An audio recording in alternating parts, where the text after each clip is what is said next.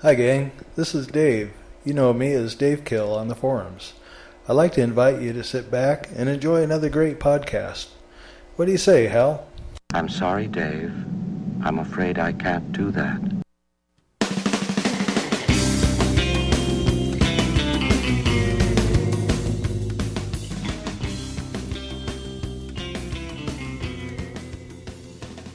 Welcome to Treks in Sci Fi. This is Rico, your host, for another exciting extravaganza in the worlds of sci fi, Star Trek, and all kinds of geeky goodness. Today will be podcast number 169. It is April the 13th, 2008. Gonna have a good show for everyone today. Gonna be looking at a classic episode from the original series called Mudd's Women. Going to have a guest collectible review later on, uh, some news and things about the Star Trek movie, uh, some science fiction discussion, and all kinds of other things. So uh, let's get started. Ladies and gentlemen, it's time for Treks and Sci-Fi with Rico Dusty. The Earl Grey hot. Prepare to download my program into the autonomous emitter.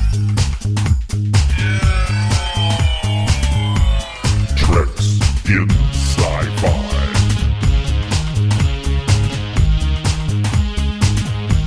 Battle stations.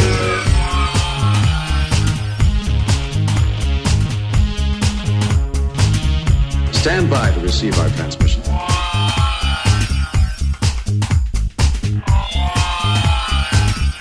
Your weekly dose of sci-fi information and geeky goodness. Treks in Sci-Fi. The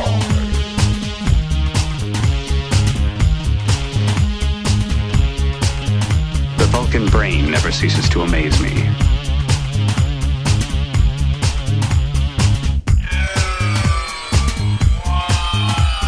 Ladies and gentlemen, your host, Rico. Transfer complete. Hello, everyone. Hopefully, everyone is in good spirits and is ready to listen to another Treks in Sci Fi podcast. Or perhaps the first one if uh, you've just stumbled across this show on iTunes or Podcast Alley or other podcast uh, directories of uh, various, uh, you know, nice free downloadable audio content for you. I, you know, I even have XM radio in my car, and I, I still end up listening to a lot of podcasts. There's a lot of great ones out there. Uh, there's just so much fun stuff that people are putting out just because they love the material, and I think that's uh, that really helps a lot. You know, when people are doing something that they really enjoy, I think it comes through. And uh, a lot of the podcasts I enjoy the the most are, are people that really are uh, passionate about the subject, as I am about Star Trek and sci-fi. So, uh, welcome to uh, show 169. Like I said earlier, we're going to talk about a lot of uh, the usual stuff. Uh, you know, each week's a little different, of course, uh, the usual sort of subjects, but different uh, a little bit each week. Uh, the the biggest topic again will be the episode from early in the first season of the original series Mudd's Women, which is a lot of fun. And I kind of went back and forth on how to do that one this week. I was almost going to do a full audio where I was going to play the whole episode and comment as we go, but I decided to do a clip one again. Uh, I, I always each week try to mix that up. I, I do more of the clip shows because I think they're a little bit better and they give me a chance to talk more about the episode. Uh, rather than just sort of watching it. I find myself when I do the commentary ones, I tend to sort of get slipped in or pulled into the episode and maybe don't make as many comments and, and things I wanted to bring up uh, during the episode as I would with a clip one. But they're both kind of fun. I know there's some people out there that like one more than the other, but uh, that will be coming up here shortly after we go through some uh, Star Trek mo- uh, movie uh, discussion, some other Star Trek related news, some sci fi discussion, and, and all kinds of fun. So uh, hang in there. Here we go. What's the latest on new Star Trek?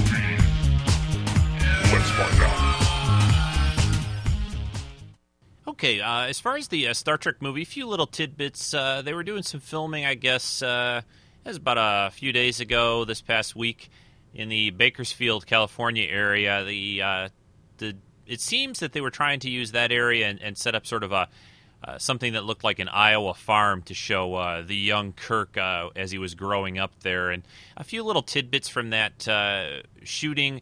There appears to be there might be some classic cars shown in in the uh, movie, which uh, it's kind of interesting. I was thinking about that, and uh, remember the scene in a piece of the action where Kirk has to drive that old, you know, 1940s car, and he seems to sort of at least know a little bit of, of how to do that. So eh, I'm not sure if they're trying to tie something in there that he has some experience with old, you know, Earth automobiles on his farm or not. But uh, that was kind of interesting. There supposedly is maybe like a red Corvette or something that's on the farm. Uh, maybe the young Kirk is tooling around uh, on the back roads of uh, Iowa with it. Uh, but I guess that they were trying to keep the this location fairly secret, but uh, things kind of slipped out because there was a nearby, I guess, some kind of a nearby traffic accident, and uh, people discovered what was going on, and of course, all the press rushes out there and everything. Uh, but they're doing some. This is like I, even though I announced, uh, I think it was just last week's show that they've, uh, you know, the shooting has wrapped that's principal photography. There's a lot of um, what they call secondary photography and second unit shots that they do. Pick up things like this that don't involve the main uh, cast, the main director, and all of that. Uh, although there's not a lot here, from what I'm hearing, they're they're pretty much wrapping this stuff up too, pretty quickly. So and it'll be going into you know the whole post production and all the long special effects uh, work that needs to be done and editing and everything like that. So I know uh, many people that listen to uh, the podcast are real interested in uh, Star Trek, uh, the, you know, the celebrities and their music and things like that. I played some Chase Masterson music uh, on last week's show. And uh, this week, I wanted to play a little bit. it seems that Anthony over at TrekMovie.com was at the just this past weekend. Actually, it would still be going on today, I believe. Uh, this uh, annual Grand Slam convention going out in uh, California this week. Anyone listening to the show, by the way, who happens to be at the Grand Slam and want to send, wants to send in some kind of an audio review or comment or anything, uh, please do that. TrekSF at gmail.com. You can always also call the voicemail line 206 6666 127. But uh, Anthony Pascale, who does who edits the uh, Trek Great TrekMovie.com site, got a quick little interview uh, with Brent Spiner, who has a new CD of music uh, that's out. This can be uh, this little YouTube clip can be seen over at uh, TrekMovie.com. I'm going to play a little of it for you right now here on the podcast, and uh, to hear the whole thing, uh, make sure you visit TrekMovie.com. Oh, here's your name right here. How odd! It's right on a card, and you're. Oh, this is your card. Uh, so, Anthony. Uh, Thank you for can- throwing the no, card you away. can use that if you like. Anthony Pascale, who is talking to me right now about my. You focused here? I'm focused. Who's talking to me about my new CD? If only I had a copy, I would be able to. Oh, oh, there it is now. Uh, Dreamland, starring myself and the brilliant Maude Maggart, who, uh, if you haven't heard her sing, do yourself a favor. She's unbelievable. She really is. She's one of the greatest singers in the world today, if not any day. Anthony, do you have a question? Or? Yeah, no. Let's let's ask the, the um, now. This isn't a straightforward album like a music album like your previous albums. Right. No, it is not uh, just a, a list of songs. It's uh, it's actually it, it's it's a concept album. I, I like to think of it as a, an audio film, as a musical of the mind, if you will. It's uh, it's um, music and uh, songs and uh, uh, a story and dialogue. Mark Hamill does all the other male characters on it. You may have heard of him. He was in that uh, Corvette Summer, right? Oh, he was in that Harrison Ford picture. Uh, yeah, I don't. Anyway, uh, Star something and uh, Trek, Yeah, right? uh, and uh, it's got um, amazing sound effects, and so it really does. You, you you hopefully can visualize everything on it. It's really really interesting. Now you've never done anything like this before. So what, what was the inspiration to do, or have you done something like this? No, matter of fact, nobody's ever done anything like this. That's the good part. Um, it, uh, I don't know. You know what? I was driving around in my Prius. Uh, I drive a Prius because I am green, and um, I, uh, I was listening to XM radio, and uh, I was listening to the 40s station, and I was listening to old time radio, uh, Jack Benny shows, and I was listening to. Jonathan Schwartz's uh, program, which plays standards. It's called High High Standards, and um, and all of that stuff started to kind of come together, and I thought, wow, I'm going to I'm going to do sort of a story. Well, there you go. Uh, that's about a, I think it's about five or six minutes long total. Uh, definitely go check that out. Uh, it looks like uh, Brent was there signing autographs on his new CD, Dreamland, at the uh, Creation Grand Slam convention going on this current weekend uh, out in California. And Anthony got a little audio bit and camera work there on YouTube. He put it up, and you can see it, like I said, at trekmovie.com. What's going on in the world of sci-fi?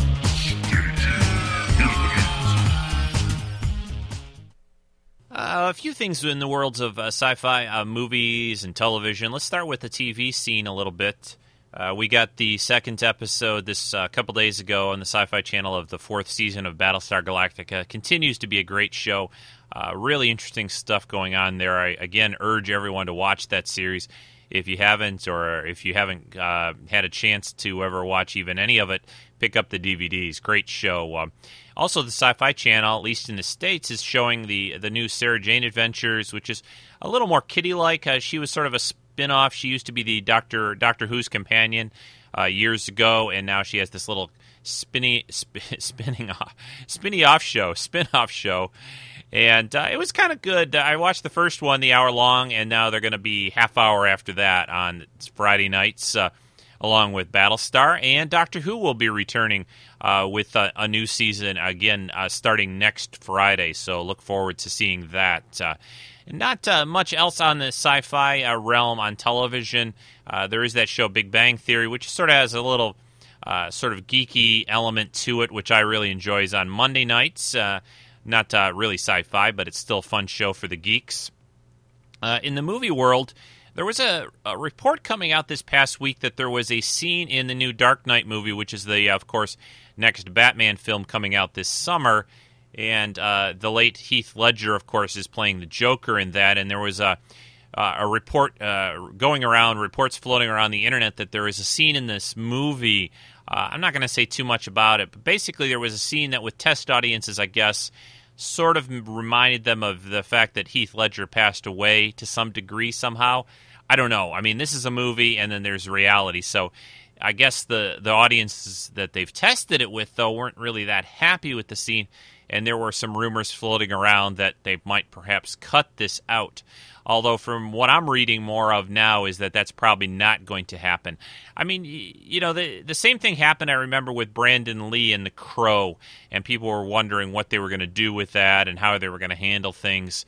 Of course, uh, for people that have seen that film, there is a lot of things related to death and and just all kinds of nasty stuff. But they still went on, went ahead with the movie, and released it. Uh, even though Brandon, of course, unfortunately had died due to an accident on the set of that movie. And again, I feel the same way with this, with the the Dark Knight. Uh, that you know, the the director should Chris Nolan, I think, is the director. You know, he should do the vision and the movie that he wanted to do. It's unfortunate that Heath Ledger passed away, but the movie is is its own thing, and they shouldn't compromise that just because of you know something that has happened. At least that's my opinion. Others may have different views. Uh, I respect that, but I, I, really think it should be up to the you know the director, and it shouldn't be just a reaction based on a few test audiences out there. So, especially with this report coming out saying that they might edit and change the movie because of you know what uh, what has happened. So. There's also a couple things going on with the X Files movie, you know, that's coming out this summer. Huge, I'm a huge X Files fan. Got to do a podcast, probably, maybe do a podcast about that uh, whole series uh, when we get closer to the movie this summer. Uh, they are going to be releasing sort of a, a collected set of episodes uh, near when the movie releases in July. And I think there's supposed to be some relation to those episodes to the movie, even though this is sort of a standalone film. Uh, it's probably just to get a little more interest too for the movie. Uh, release a new DVD set, even though all the seasons are out on DVD already for the X Files. Got a lot of stuff coming out, a lot of uh, clips for Iron Man showing up online and on TV. Uh, that's only going to be out or uh, is coming out uh, very shortly in just a couple of weeks. Uh, I keep again hearing that their movie release date has been moved up a couple of days, so keep an eye out on the internet, and I'll try to report it here as well and on the website over at treksinsci-fi.com when they confirm exactly. I'm still predicting that it's going to come out on Wednesday, April 30th. I think they would uh, be likely to move that up from the May 2nd date they were always talking about. So that's about it for the worlds of sci fi in the movies and uh, television that I wanted to cover right now. Hey, fellow Treks and sci fi fans, want to show off your geeky goodness? Why not get the all new limited edition Treks and Sci Fi t shirt? This time, the black tee sports the Treks and Sci Fi logo with our good friend Spock and his iPod on the front and the ever popular URL on the back www.treksinsci-fi.com.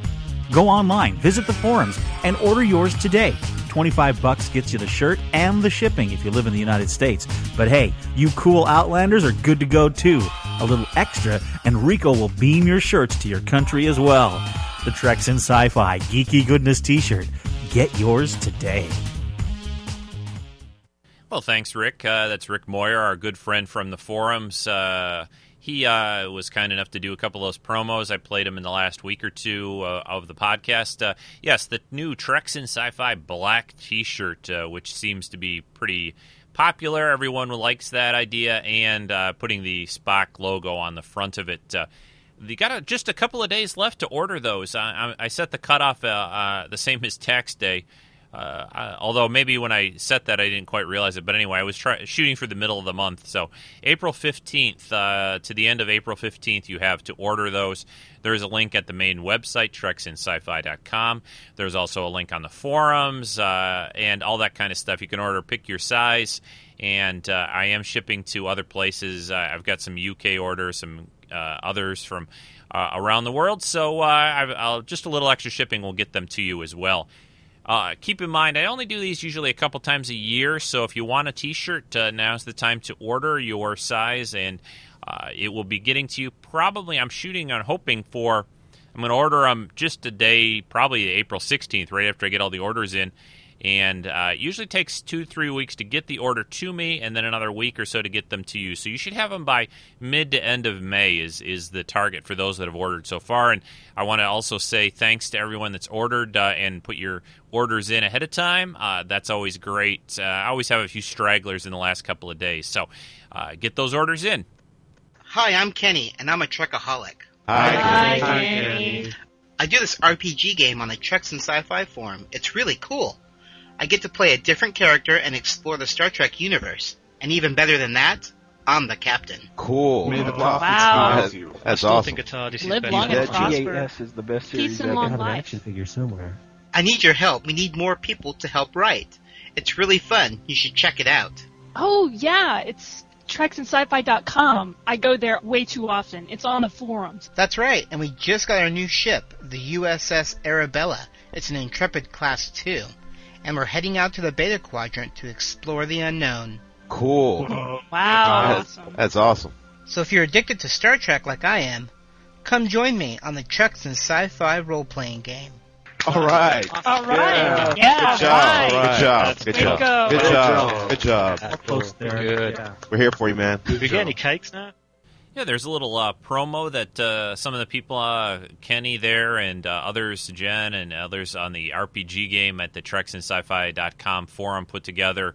Uh, season the new season seven is just uh, about to get going, and it's going to be pretty exciting. New vessel, the USS Arabella. Several new people have joined up, and I want to play a little brief snippet here. They've been putting together, they've done some audio dramas where different people act out the lines of different uh, cast members of the RPG game. That should be uh, getting put together for the last season. And here's a little take uh, with one of our British listeners on Captain Bell. And this is one of his. Uh, the the lines won't make a lot of sense because they're kind of out of context.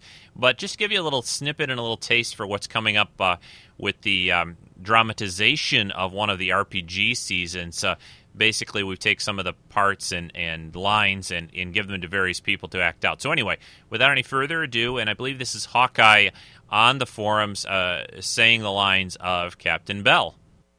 Hey, watch it, Margon. So, have you given any more thought to my idea? Uh, funny, Margon, but you know it might be hard to request you for your haircutting skills. And that makes me wonder, why are you Bolians always barbers or bartenders? Uh, do what? Of course I'm afraid. Only idiots never fear. It's the adventure, Margot. It's the pure adventure. Then the fact they have met more new life forms and seen more places than well, most people ever even read about. It's the ability to really make a difference in a universe where things beg for the making of sense. Well, yes, it is, but you have a gift. Margan, do this. Your advice has been so helpful to me.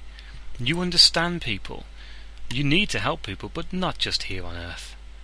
I know it's a risk, and you may even lose people you love, you may lose your life, but listen to me. It's worth it. Don't squander what you've been given. You're more than cutting hair. You need adventure, and adventure needs you. You need a temperature. Yeah, there will give you some feel uh, for some of the writing and the acting uh, going into the RPG game. Great stuff, gets better every season, and I'm looking forward to uh, the new adventures uh, of the Starship Arabella coming up in season seven. When you're not listening to Treks and Sci-Fi and our friend Rico, Please listen to the Anomaly Podcast. You can find us online at anomalypodcast.com. That's A N O M A L Y podcast.com.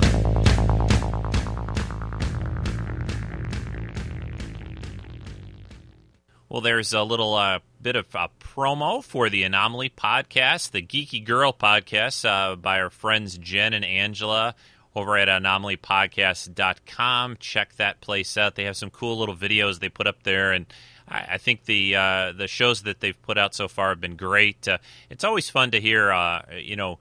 Uh, a different perspective on, on all the geek topics that we discuss uh, from uh, more of a female point of view and uh, you don't hear that as much. You know, the, the- I you know it's obvious and and freely admit that you know all the conventions and and different people I've met over the years in this area uh, have been more you know a lot more guys in it and you know fans of Trek and Star Wars and and all the types of stuff that we talk about on the, this podcast, uh, you know, tends to be a pretty guy centric thing. But uh, there's a lot of girls out there that like it too, and uh, two great ones to listen to, Jen and Angela over at Anomaly Podcast.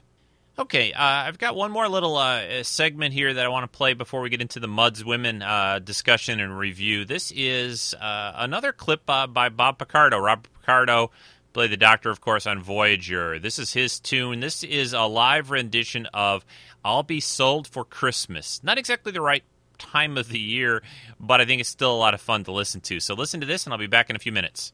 This was recorded live on Sunset at Maxwell's at the Argyle. Thanks to Maxwell DeMille and the great Dean Mora and his modern rhythmists. Are we ready, boys?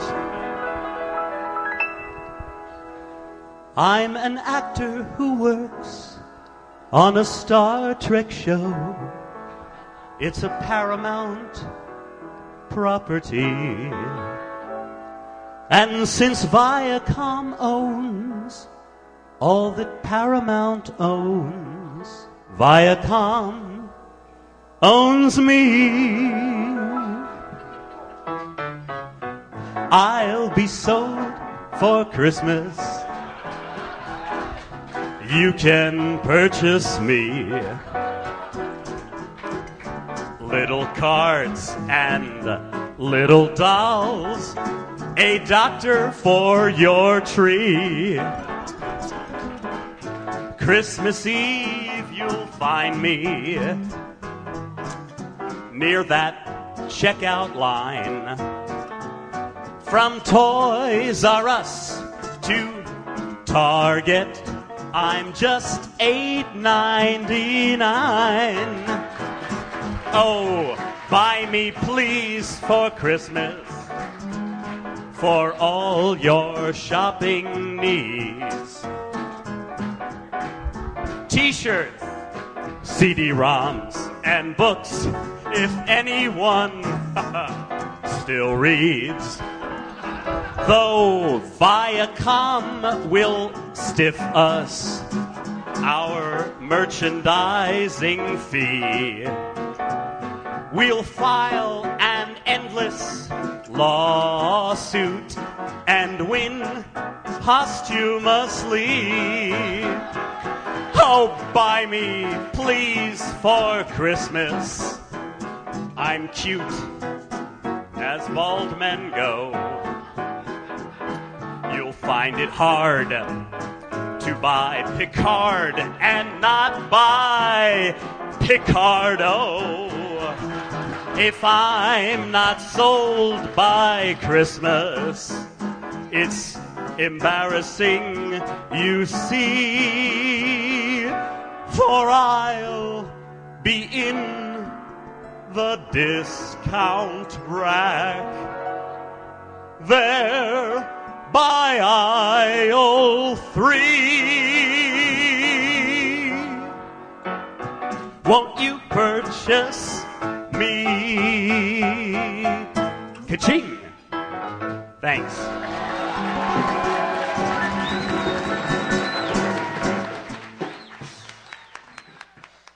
Yeah, that was a lot of fun. Uh, Bob Picardo seems to have a great sense of humor. I always like uh, playing his stuff, and thanks to uh, Nathaniel for sending that in. Next up, Mudd's Women. Captain's log, stardate 1329.1. The Enterprise brings aboard the survivors of an ill fated vessel.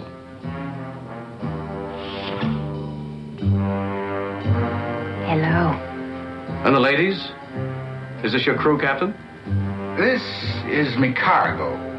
I read once a commander has to act like a paragon of virtue. I never met a paragon. Neither have I. Mr. Walsh, I'm convening a ship's hearing on your actions. Mr. Spock will supply you with any legal information you may need. You're a hard-nosed one, Captain. And you're a liar, Mr. Walsh. Take the one, you'll get killed. Just have those crystals here when I get back.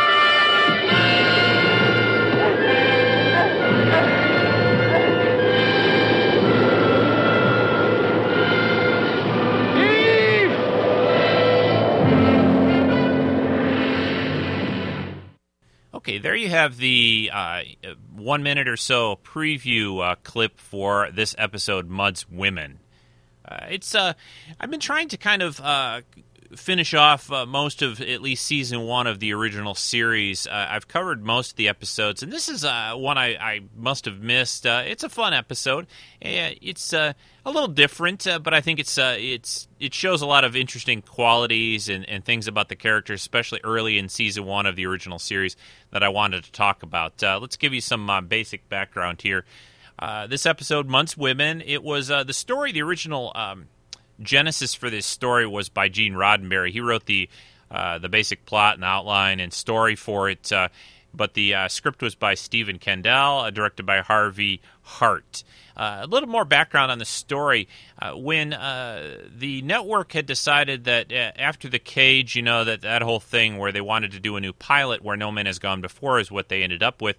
But Gene had written three different actual choices, or given them three choices. Uh, I, I believe again the, the the three choices were uh, where no man has gone before. Mudd's Women and also the Omega Glory. And obviously, the most action adventure out of those uh, three episodes, I believe, is definitely Where No Man Has Gone Before. It has some very interesting concepts uh, about friendship and loyalty and a guy who gets superpowers. Super. oh, How did I say that? Superpowers? I, I'm not Texas. They're Texan. anyway, the the episode where no man has gone before was a good choice for the second pilot. Uh, but Mudd's Women was one of the other stories Gene had come up with and ended up being worked into and made into a script that was uh, filmed for uh, one of the early episodes uh, of uh, season one of the original series. Now, uh, that because of the time frame, there are some interesting things in this episode. Spock's called a Vulcanian. Uh, not a. Did I almost say Vulcanian? A Vulcanian. Uh, a little tricky to say. Instead of just a Vulcan by Harry Mudd, he's he's called that. Uh, he also sort of tends to smile and grin a lot in this episode, especially with all the girls walking around the Enterprise. Spock kind of uh, he's got a lot of cool uh, expressions, and you know sometimes I kind of miss that. You know he's not supposed to be a pure Vulcan; he's supposed to be half human. It's a little blatant in this episode, and they didn't have the whole emotional control thing down and uh, figured with uh, Spock out at this point. Uh, so that that's one of the things to watch for when you're uh, seeing this episode again. Also, there, uh, Kirk seems a little stiffer and a little more tough, I guess, in this episode maybe than he is later on, especially with some of his other uh, people on the Enterprise and the crew. Uh, and and he sort of loosens up eventually, and, and you get that later in, in the first season. Uh, just little things like that, uh, and, and some of the characters, maybe you know the, these women coming aboard the Enterprise, they kind of were a little heavy handed with how most of the crew reacts to that. But there are reasons for that, and we'll get into that as we go through the discussion on this episode. So. I think uh, that's most of what I wanted to cover. Uh, uh, let me talk. Uh, well, I guess we'll talk about Harry Mudd and uh, the actor playing him as we go through the episode. Let's, let's get into the clips a little bit. Uh, the first one, again, this is early in the episode, and we get introduced to the character not as he is known later as Harry Mudd, but Leo Walsh. So listen to this as I believe they're transporting him over to the Enterprise. Scotty, we're getting a distress signal. Locked onto something, Captain. Meaning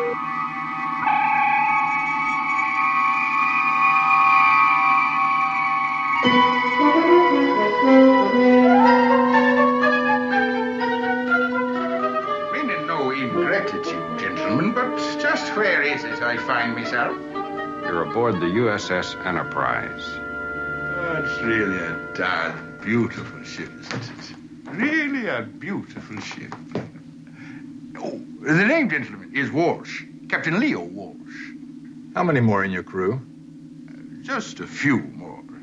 Your vessel's breaking up, man. If we don't get them over here right now. Well, we couldn't be sure he was a friendly vessel now, could we? Ah, but the three of them will be in position right about by now.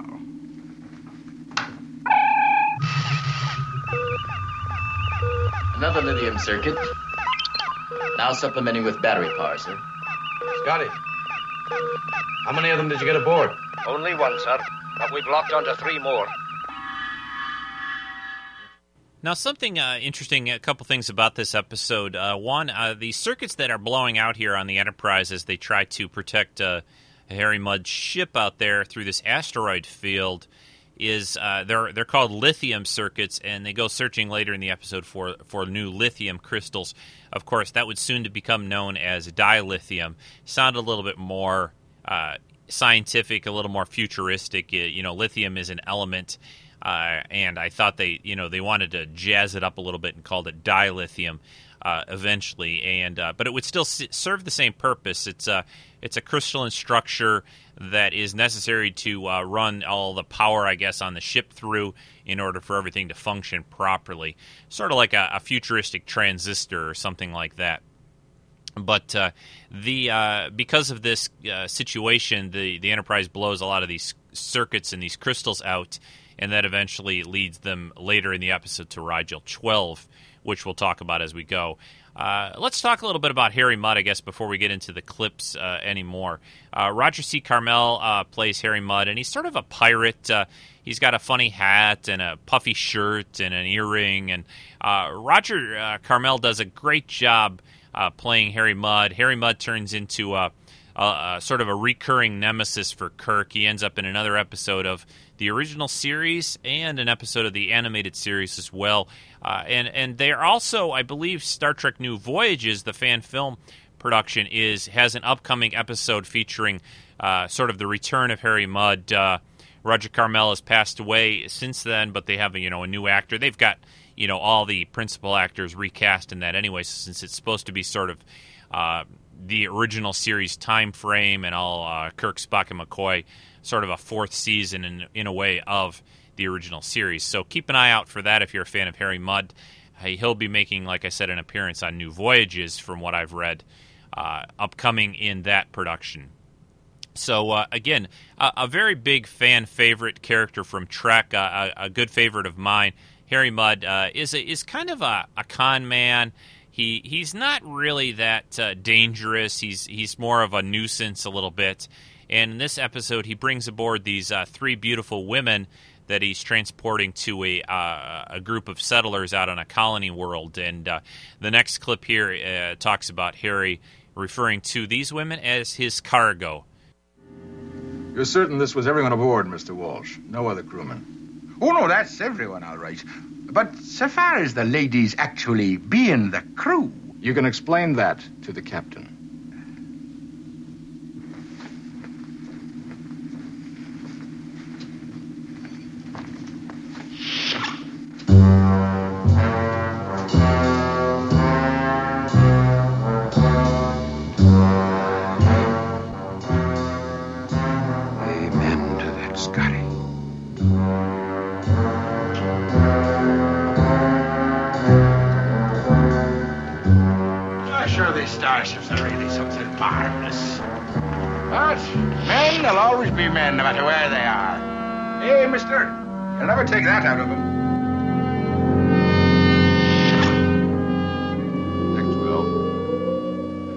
part Vulcanian, aren't you?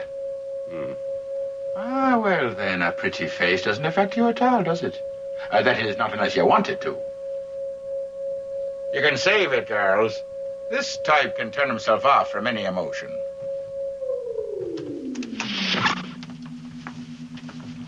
I apologize for what he said, sir. He's so used to buying and selling people. I'll handle the conversation, darling.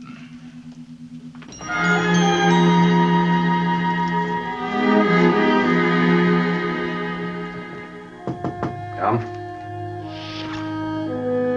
The commander of the transport to see you, Captain. Good.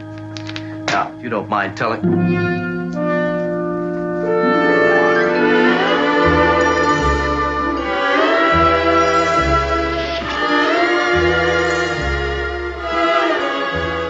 Hello. And the ladies? Is this your crew, Captain? Oh, well, no, Captain. This is McCargo.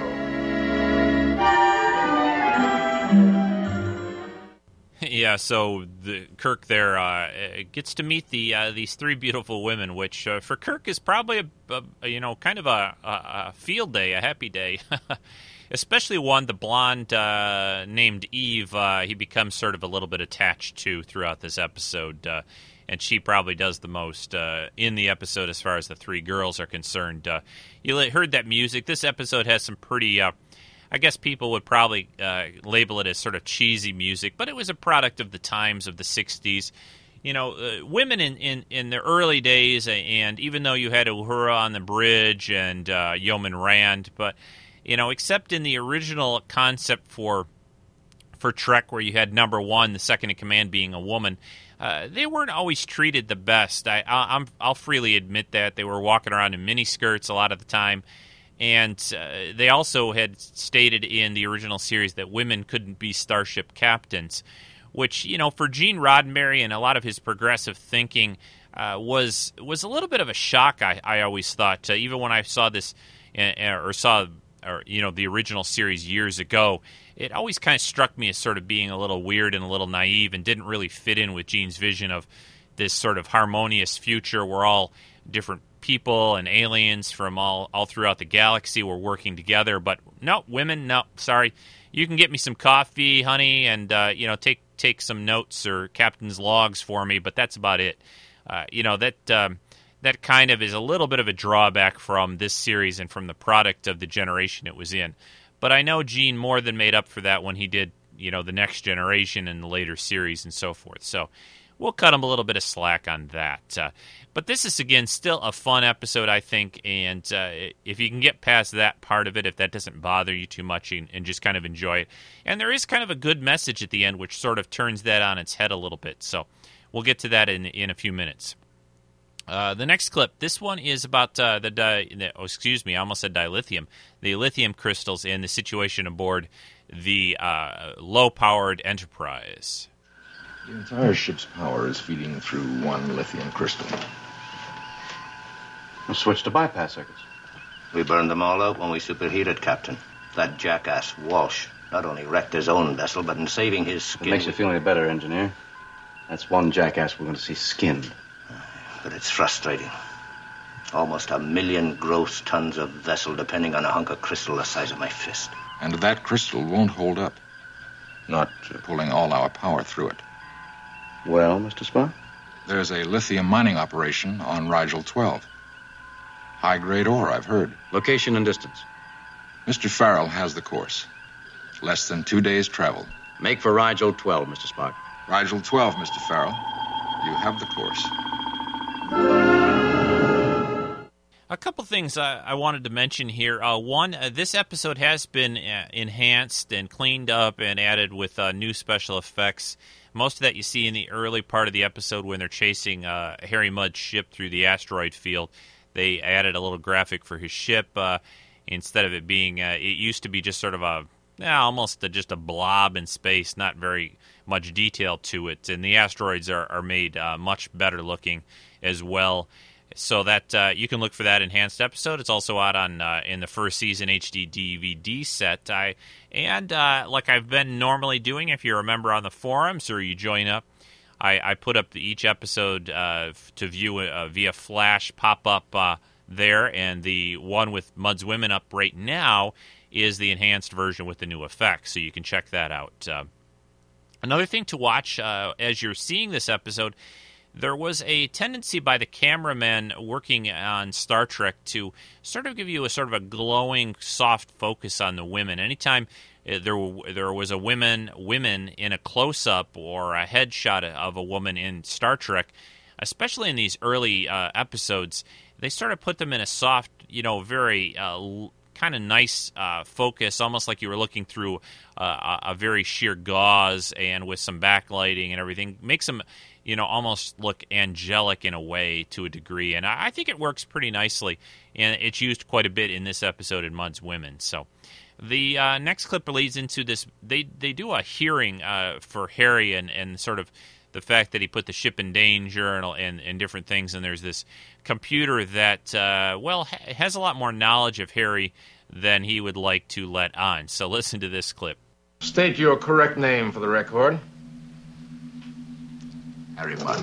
Incorrect. Harcourt Fenton Mudd. Any past offenses, Mr. Mudd? Of course not. Gentlemen, I'm simply an honest businessman. Incorrect. Blast that tin plated pot. Full data coming on screen. If it can read our minds, too. They can't, darling, they can't. Just what's on the record. Offense record, smuggling, sentence, suspended, transport of stolen goods, purchase of space vessel with counterfeit currency, sentences, psychiatric treatment, effectiveness disputed. Mr. Mudd, you are charged with galaxy travel without a flight plan, without an identification beam, and failure to answer a starship signal, thus affecting a menace to navigation. What, my tiny little ship in this immense galaxy? A menace to navigate. You're also charged with operation of a vessel without a master's license. Untrue. I have a master's ticket. Incorrect. Master's license revoked. Star date 1116.4. All right. That's a good scene there. That the uh, computer voice, of course, is done by Majel Barrett, who ends up uh, marrying Gene Roddenberry. Majel Barrett Roddenberry plays Lwaxana on TNG and Deep Space Nine. Uh, a good good selection, good choice for the voice of the computer for the Enterprise. And so we're learning a lot about Harry Mudd from this. He's a you know he's a scoundrel. He's sort of like the Han Solo of, of Star Trek. He goes around trying to do what he needs to do to, to kind of keep going and get by. And uh, but again, he's he's relatively harmless, uh, especially in this episode. I'd say the second one. Uh, the I Mudd episode from season two, he's probably a little bit more of a threat than than in this one, even. But uh, let's go on. This is another uh, clip coming up here from, I believe, the the hearing uh, a little bit later on in it. Do you see, gentlemen? Just as I told you. Three lovely ladies, destined for frontier planets, to be the companions of lonely men, to supply that warmth of a human touch that's so desperately needed. A wife, a home, a family. Gentlemen, I look upon this work as a sacred public trust. I've devoted my whole life to it. Incorrect. Well, I'm about to start devoting my entire life. To it. Did these ladies come voluntarily? Well, of course. Now, for example, Ruthie here comes from a pelagic planet, uh, Sea Ranchers. Magda there from the Helium Experimental Station. It's the same story for all of us, Captain. No men. Mine was a farm planet with automated machines for company and then two brothers to cook for, mend their clothes, canal mud a foot thick on their boots every time they walked in. Fine, Evie, fine. No, it's not fine. We've got men willing to be our husbands waiting for us, and you're taking us in the opposite direction. Staring at us like we were Saturnian harem girls or something. That's enough, Evie. So there you learn the uh, names of all the women, uh, these uh, Mudd's women. Uh, we've got uh, Maggie Thrett. Uh, they, I'm looking online for their last names. You don't hear them a lot. But anyway, that was. Uh, she plays Ruth Bonaventure. She's the, I believe, she's the dark-haired one, right? And then there's Susan Denberg, who's Magda Kovacs.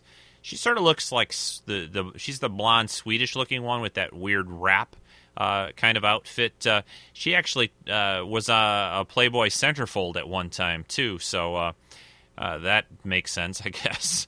And then also the the main one, Eve, in the red dress that Kirk kinds of falls for a little bit. Eve McHuron is played by Karen Steele and has probably the best parts and acting to do in this episode. So some pretty nice uh, looking ladies there in another uh, episode of Star Trek, which uh, you know they they did this over the years, and I, I like the the message of this uh, sort of. Uh, Beauty is in the eye of the beholder a little bit, and, and we'll talk about that more towards the end. But you you know you kind of are what you make yourself to be. So uh, the next clip, this one's kind of a fun one. One of the um, I believe it's Ruthie goes into uh, she's the dark haired one goes in to see Dr. McCoy and uh, his little medical scanner kind of goes bleep bleep a little weird and uh, it, it's a fun scene. So here's uh, that clip.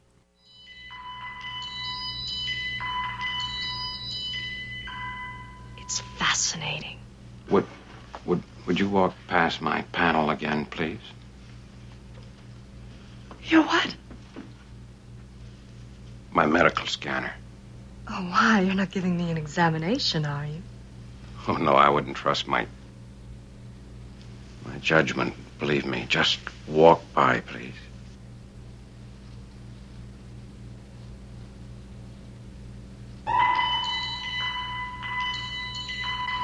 He's not supposed to do that. I wondered. Will you be examining the miners on Rigel 12? Yes, if they need it. You mean you haven't asked yet? Are they in good health and all that? What? Oh, yes. They're in excellent health. All three of them. Oh, three. Are you wearing some unusual kind of perfume or something radioactive, my dear? No. I'm just me. Yeah, you know, Dr. McCoy should have probably, uh, you know, realized or tried to insist a little bit more on a medical examination there because he should have understood that there's something weird about the women. But uh, uh, he talks about that in a later scene here. Uh, I'm not sure if I captured that one. But uh, anyway, it's still a fun little scene. I like her line there where she said, No, I'm just me. So, uh, and uh, now we're getting to uh, the point where you learn basically what's going on, and uh, they're uh, in their quarters, uh, the women and Harry Mudd, and they're all sort of starting to look a little uh, ugly. I guess is the only way to put it. Not the the beautiful women have been crawling all over the Enterprise, making the guys go crazy for them, and. They uh, now we're you know the audience is sitting there and kind of wondering, oh, what's going on here? And uh, it's discovered that there's this little magic pill basically that Harry's been giving them to uh, sort of enhance their appearance and looks, and uh, and he gives them uh, the pills again, and of course they all become you know the beautiful babes of the Enterprise once more. Uh, and this uh, clip uh, kind of tells you all that. Pierce. What if someone sees us like this? You'll never find them, Harry. And if you do find them, you know what they are. A cheat. If you care for someone, really care, For whom, Evie? For Kirk? Find out the ship's captains are already married, girl, to their vessels. You find that out the first time you came between him and the ship. You'll see. I'm going back to what I was. Ugly. I can't stand myself like this. Why did you hide them, Harry? Did you trust us? I didn't hide them, girl. I put them in a safe place in case I was searched. Fine to put, Harry. Mattress. Yes, dear.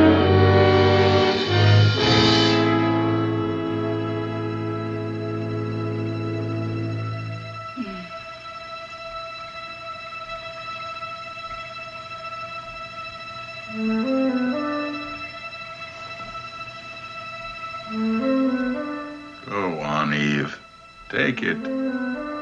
It's not a cheat. It's a miracle. For some man who can appreciate it and who needs it. Yeah, so all the women are back to their normally lovely self after the drug there, and uh, the uh, they make their way to Rigel 12, and uh, the kind of girls are um, the the miners there want the girls in exchange for giving the Enterprise and Kirk the lithium. He's not too keen on that idea at first, but he doesn't have a whole lot of choice. So uh, they're still in orbit. Uh, their orbit's sort of decaying because they don't have enough power. And uh, once the women are down on the planet, they start to hang out with these. There's three of them and three guys, and you know, uh, they each sort of pick one. And uh, the next clip, I'm moving uh, kind of ahead a little bit in the episode and trying to get us uh, finished off here. This one is after uh, Eve has been with uh, Ben Childress for a little bit, and she's starting to look a little different. And she's sitting there playing cards, and he isn't all that happy with the situation. So listen to this clip. You not only played as an old bucket, you're not even good company. Well, what the devil happened to your looks anyway? I got tired of you. I slumped. You heard what I said? You're homely. I've got enough in crystals already to buy queens. Find the gross? I didn't touch her. Thank heaven you found her. She's been bubbling with gratitude ever since. Sit down. Tell them. Tell them, Harry. Ah, yes. Well? The Venus drugs, Harry. Venus drug. I've heard of it, but it's not just one of those stories. Oh, it exists. Illegally. Well, actually, you see, it's a relatively harmless drug. Harmless. Yeah, uh, well, what it does is give you more of whatever you have. Well, with men, it makes them more muscular. Women, rounder. Men, uh, more aggressive. Women, more feminine and. He gave it to the women before you met them. Does that mean the others? They really look like she does? Mr. Childress, I. Is that what it means? Yes, that's what it means. What happened to my partners? They've left for their quarters during the storm, Childress. They're married. Subspace radio marriage. It was a fraud. They can get out of it. If they want to. Now, the the next clip uh, that's coming up here is, uh, I think, uh, pretty much finishes off the episode. Uh, this one is uh, Harry's got the drug down there, this Venus drug thing that's supposed to sort of enhance, uh, you know, if you're a woman, enhances your looks and, and attitude changes a little, I guess, and the same thing for men. Well, he gives her this uh, drug, but uh, she learns and discovers that uh, it's not really uh, the drug, and, and she sort of, you know, starts to look a little bit better anyway. And uh, again, this is kind of the moral or the lesson of the story is that it's it's how you carry yourself and what you think of yourself and how you uh, you know you act uh, that really determines the way people view you. And I, I think that's a good message. And it, it's interesting though in in current society of how much value you know you watch television or movies or flip open a magazine how much value appearance is put uh, put out there on on things. And it's I, I, I guess that goes back to sort of some you know very you know I, I was almost going to say primeval, but that doesn't uh, make sense. You know, you know, man is driven by you know so much what he sees with his eyes and visual things. Uh, it's it's somewhat uh, primitive, you know, to a degree, but it, it, it is the way I guess we're built to to also another degree. But anyway, I think this is still an interesting episode, and I, I like the idea here where where uh, Eve takes something she thinks it's sort of a placebo but she ends up looking uh, better anyway because that's the way she thinks of herself at that point. So, uh, listen to this clip, and I'll come back and kind of wrap things up. Is this the kind of wife you want, Ben? Not someone to help you. Not a wife to cook and sew and cry and need. This kind.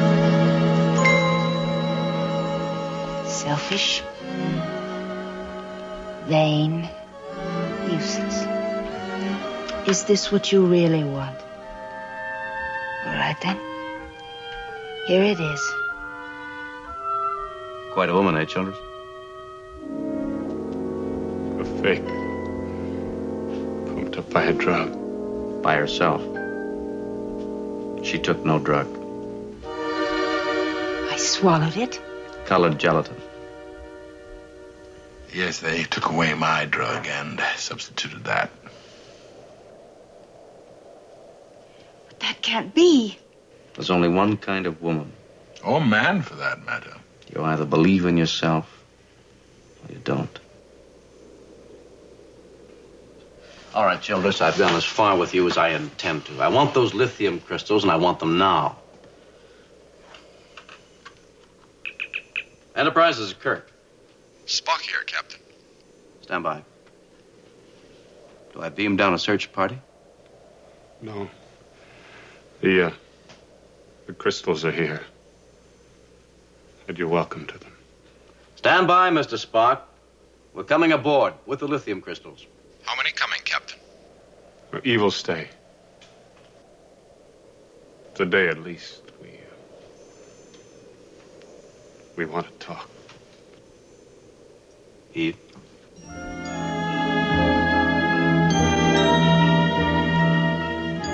You've got someone up there called the Enterprise. Two of us, Mr. Spock. Come on, Mr. Mudd. Don't you think you could possibly, by accident, arrange to leave me behind here? On this planet, that would be punishment enough. I can't do that, Harry. But I will appear as a character witness at your trial. If you think that'll help. They'll throw away the key.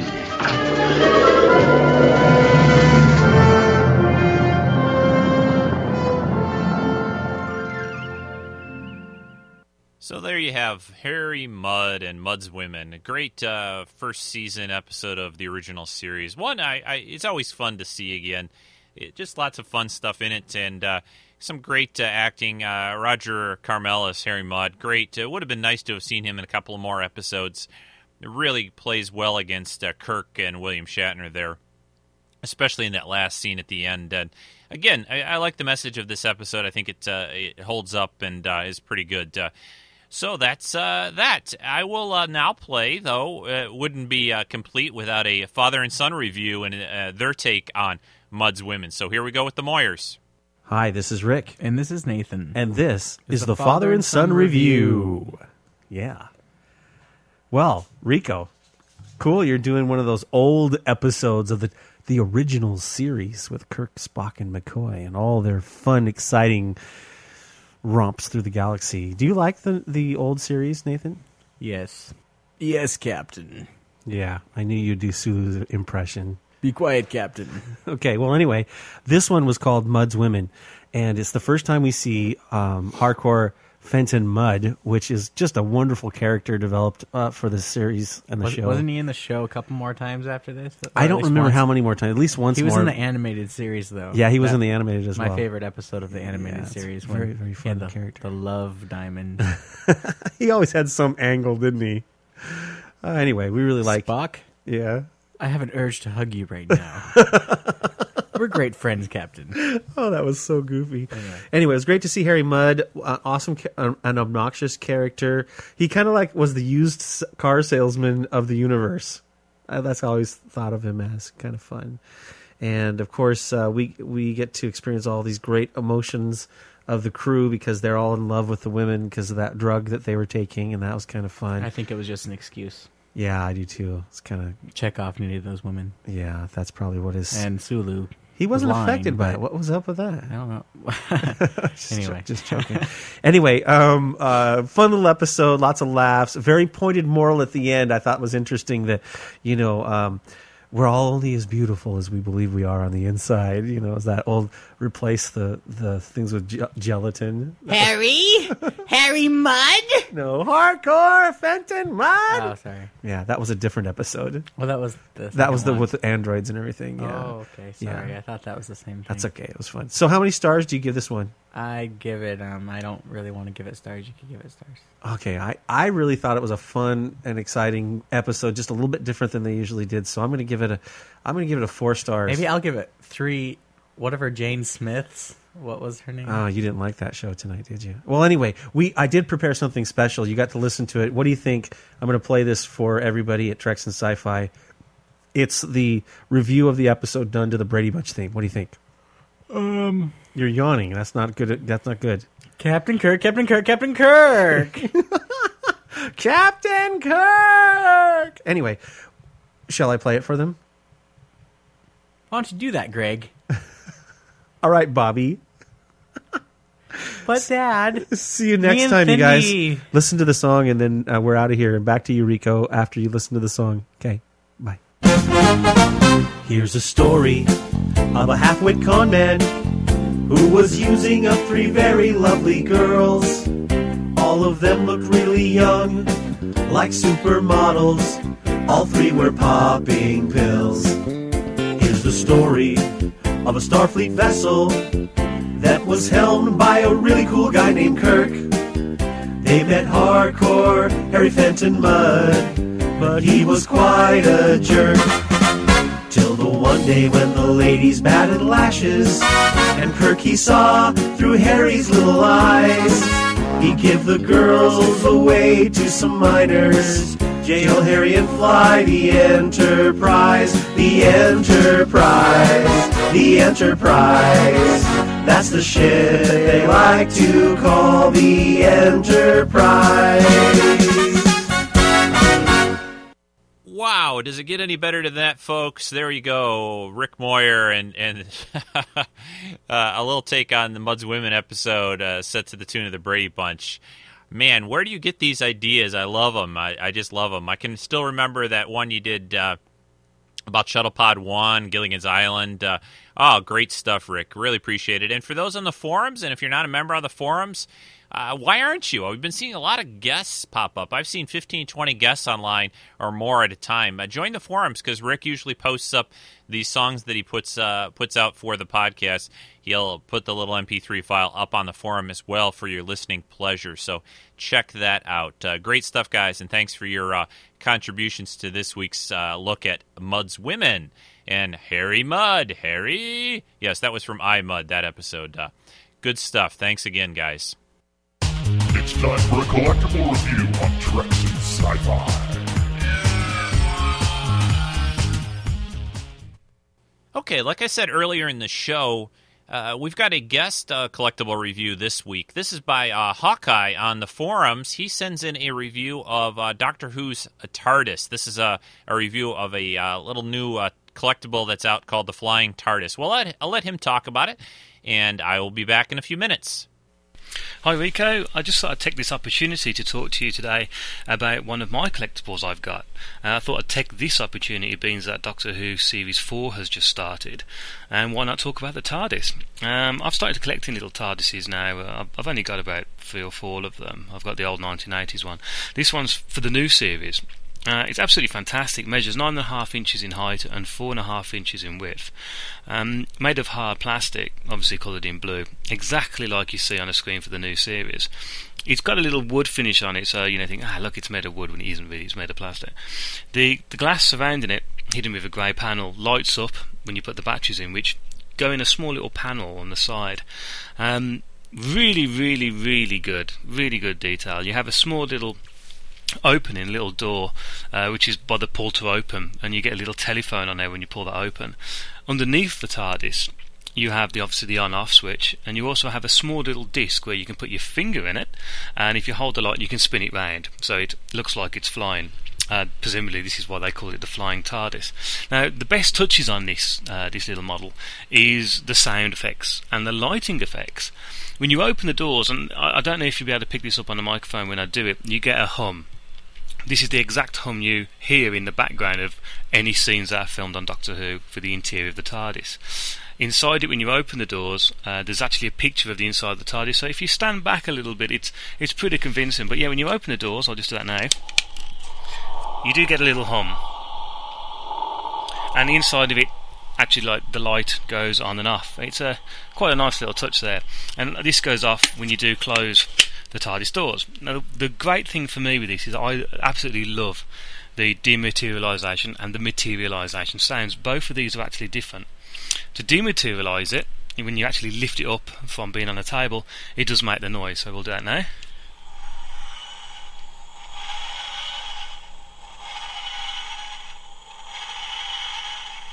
Okay, so that's the dematerialization sound, and that generally drifts off in the background.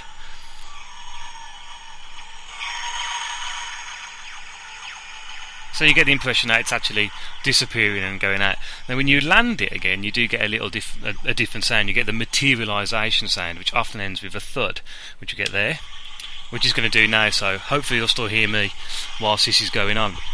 You can buy this item from uh, Toys R Us, W.H. Smith, and in England it cost me £14, which I think works out to be about $28.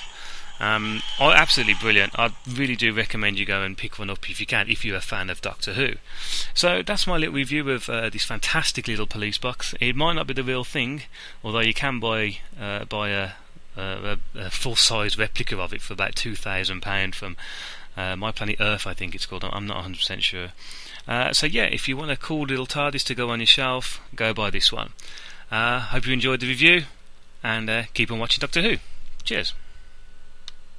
Fantastic review. Thank you, Hawkeye. It was great. Uh, great to hear from uh, another one of our UK listeners. Uh, uh, we've had uh, some in the past that have called in, and it's a it's always fun to have a, a someone else do a collectible review or a review of anything, a book, a movie, TV show.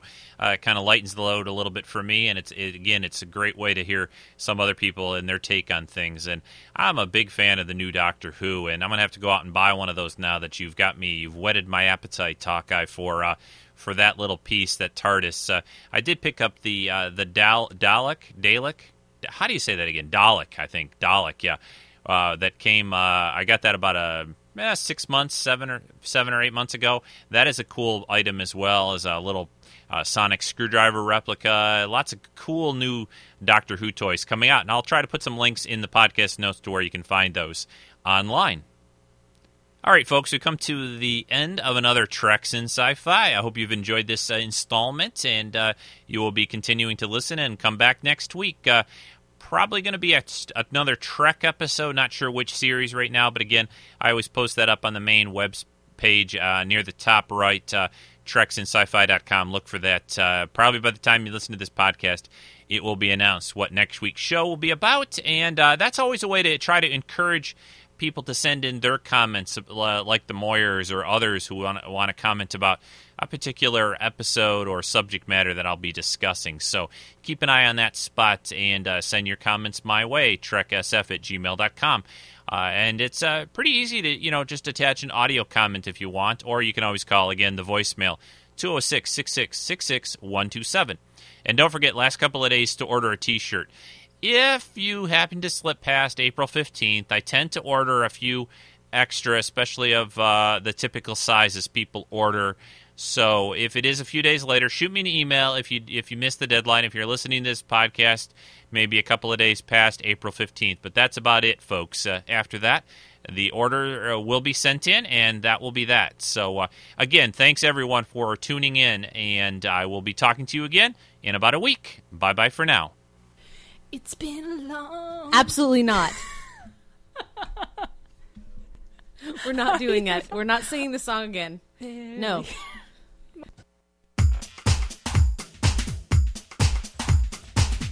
For more information on Treks and Sci-Fi, visit the Treks and Sci-Fi website at.